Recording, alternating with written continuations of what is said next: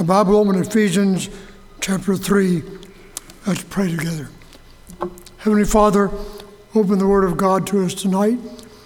We pray that the Holy Spirit will show us what you're saying. We ask it in Jesus' name. Amen.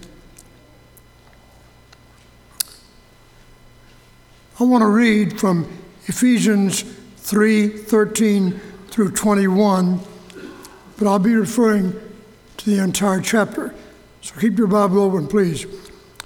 Verse 13 Wherefore I desire that ye faint not at my tribulations for you, which is your glory. For this cause I bow my knees unto the Father of our Lord Jesus Christ of whom the whole family in heaven and earth is named, that he would grant you, according to the riches of his glory, to be strengthened with might by his Spirit in the inner man, that Christ may dwell in your hearts by faith, and ye being rooted and grounded in love, may be able to comprehend with all saints what is the breadth and length and depth and height, and know the love of Christ, which passeth knowledge, that ye might be filled with all the fullness of God. Now unto him that is able to do exceeding abundantly above all that we ask or think, according to the power that worketh in us, unto him be glory in the church by Christ Jesus throughout all ages world without end. As you think about this passage, in verses 1 to 6, Paul speaking about a special ministry that's come to him. For this cause, I, Paul, the prisoner of Jesus Christ for you Gentiles. He doesn't say I'm a prisoner of Rome, though when he wrote this, he was in Roman prison by 64 AD. Later, he'll be condemned to death. He doesn't mention that. Says, I'm a prisoner of Jesus Christ. And I'm here for you Gentiles. If you've heard of the dispensation of the grace of God which is given me to you, how that by revelation he made known unto me the mystery. Keep in mind, God made known to Paul a mystery and spoken of in verse 4, whereby when ye read, you understand my knowledge in the mystery of Christ. And again, in verse 9, and to make all men see what is the fellowship of the mystery which from the beginning of the world hath been hid in God who created all things in by Jesus Christ, to the intent that now, under principalities and powers in heavenly places, might be made known by the church the manifold wisdom of God. Now, to find out what that mystery really is, turn your Bible to Colossians. Galatians, Ephesians, Colossians.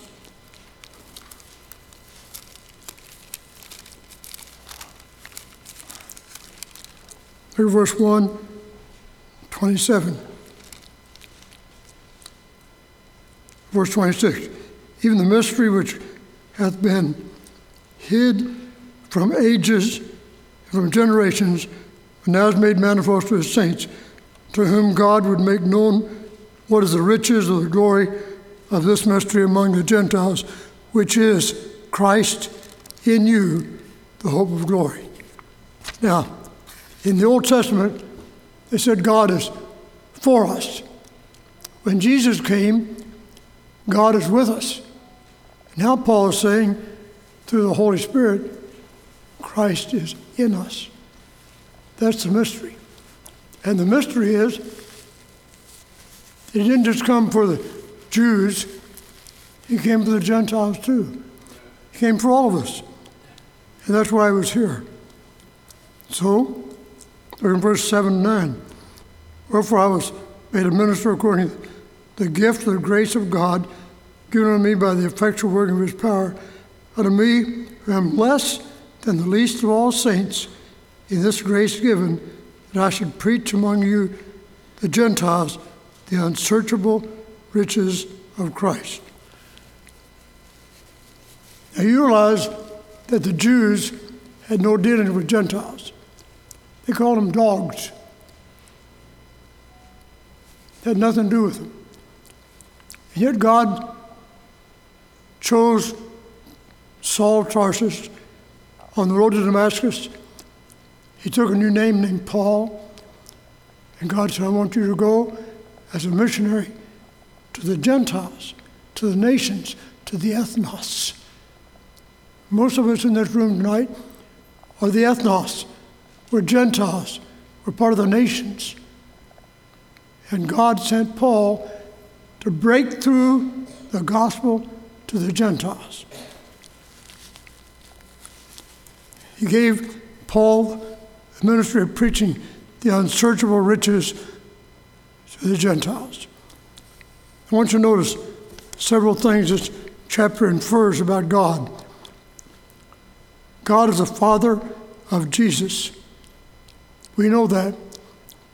But He's more than just the paternal Father, He is the spiritual Father. It is possible to be a paternal father and have no relationship to your son. God is both the paternal and the spiritual father of Jesus. Mary's baby came when she was a virgin. She had never known a man. God, through the Holy Spirit, entered her womb and planted there that precious Jesus. Secondly, God is the Father to whom we have access.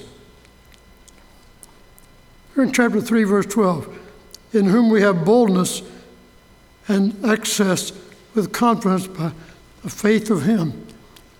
You and I can get through to God because of Jesus. He's no stranger, He's a friend. What a friend we have in Jesus, all our sins and griefs to bear. What a privilege to carry everything to God in prayer. He is, we have an intimate relationship with God. In the Old Testament, access was almost forbidden. Now it's open. Thirdly, God is the Father of glory. Look at verse 14. For this cause I bow my knees unto the Father of our Lord Jesus Christ. In verse 13, Wherefore I desire that ye faint not at my tribulations for you, which is your glory. God is the Father of the glory. He's the Father of all. When you read, you understand my knowledge the mystery of Christ, which in other ages were not made known unto the sons of men, has now revealed unto his holy apostles and prophets by the Spirit. God is the Father of all.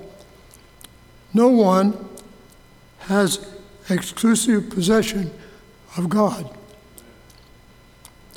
Many religions of the world have called their, found, their founder a father. But only in Jesus we have God, the real Father, the intimate Father. God is a Father to whom we must give thanks. Many times we fail to give thanks. I think one of the greatest sins we're guilty of is ingratitude.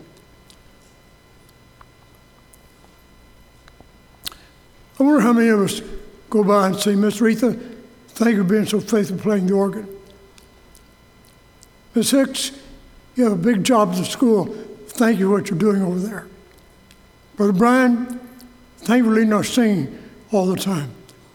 How many of us really thank each other?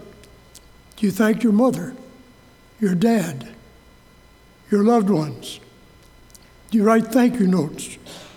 Those are very, very important. God is a pattern of all true fatherhood. His fatherhood is the example of what all fatherhood should be. Now, notice what Paul's prayer is.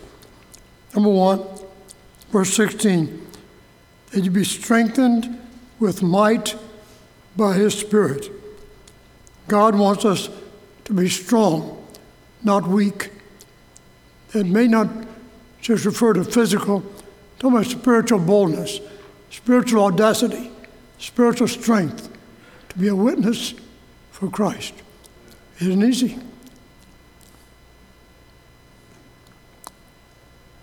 When you go to a restaurant, let me plead with you when you sit down to eat, have prayer. That's a tremendous witness. Was over Wendy's the other day. I noticed a young man and young girl came in, sat down, the girl started eating. The boy bowed his head and prayed. I went over to him afterward I said, I thank you for leading in prayer. He looked at me and said, Did you notice that? I said, I sure did. See, people notice what you do. You're a witness just by a little thing like praying. Secondly, that Christ may dwell in your hearts by faith, not depending on experiences, but faith. Some days are not very good days. I'm not going to ask you tonight how many didn't have a good day today. There's some didn't have a good day. Well, your experience with the Lord does not depend on whether you had a good day today or not. Depends on your faith. Faith is the victory that overcomes the world. Thirdly, it be rooted and grounded in love. That you and I may love the Lord with all our hearts, all our strength, all our might, and that we love each other. When we get to Glendale Baptist Church on Wednesday night, Sunday and Sunday night, other times, it ought to be a fellowship of love. You ought to sense love for each other. Fourthly, Verse 18, you be able to comprehend, understand with all the saints what is the breadth and length and depth and height of the love of God. That's a big order. Who of us here really understands all about the breadth and length and depth and height? Somebody said when Jesus went to the cross, he put his arms out including the whole world. Come unto me, all ye that labor and heavy laden, I'll give you rest. You and I need to have that same spirit, a spirit of love that includes. Verse 18, love love, love of Christ, which passes all knowledge. And verse 19, to be filled with all the fullness of God. Then the capstone, the entire passage, verse 20 and 21. Now unto him that is able to do exceeding abundantly above all that we ask or think, according to the power that worketh in us, unto him be glory in the church by Christ Jesus throughout all ages, world without end. Amen. He is able. he was able to save those three men from a fire furnace. He was able to save Daniel from the lion's den. He was able to bring Israel into Canaan, the promised land. He was able to help Moses lead the children of Israel out of Egypt. God was able to help us find this place and pay $600 a lot for the place where our church meets and pay for it. God is able to help us pay the $30,000 for the first unit, 35000 for the second unit, 150000 for this building, the auditorium. God's been able all the time. Our God is able. But you know how He does it? He does it through each of us. We're the ones that He enables to give. In this building tonight are people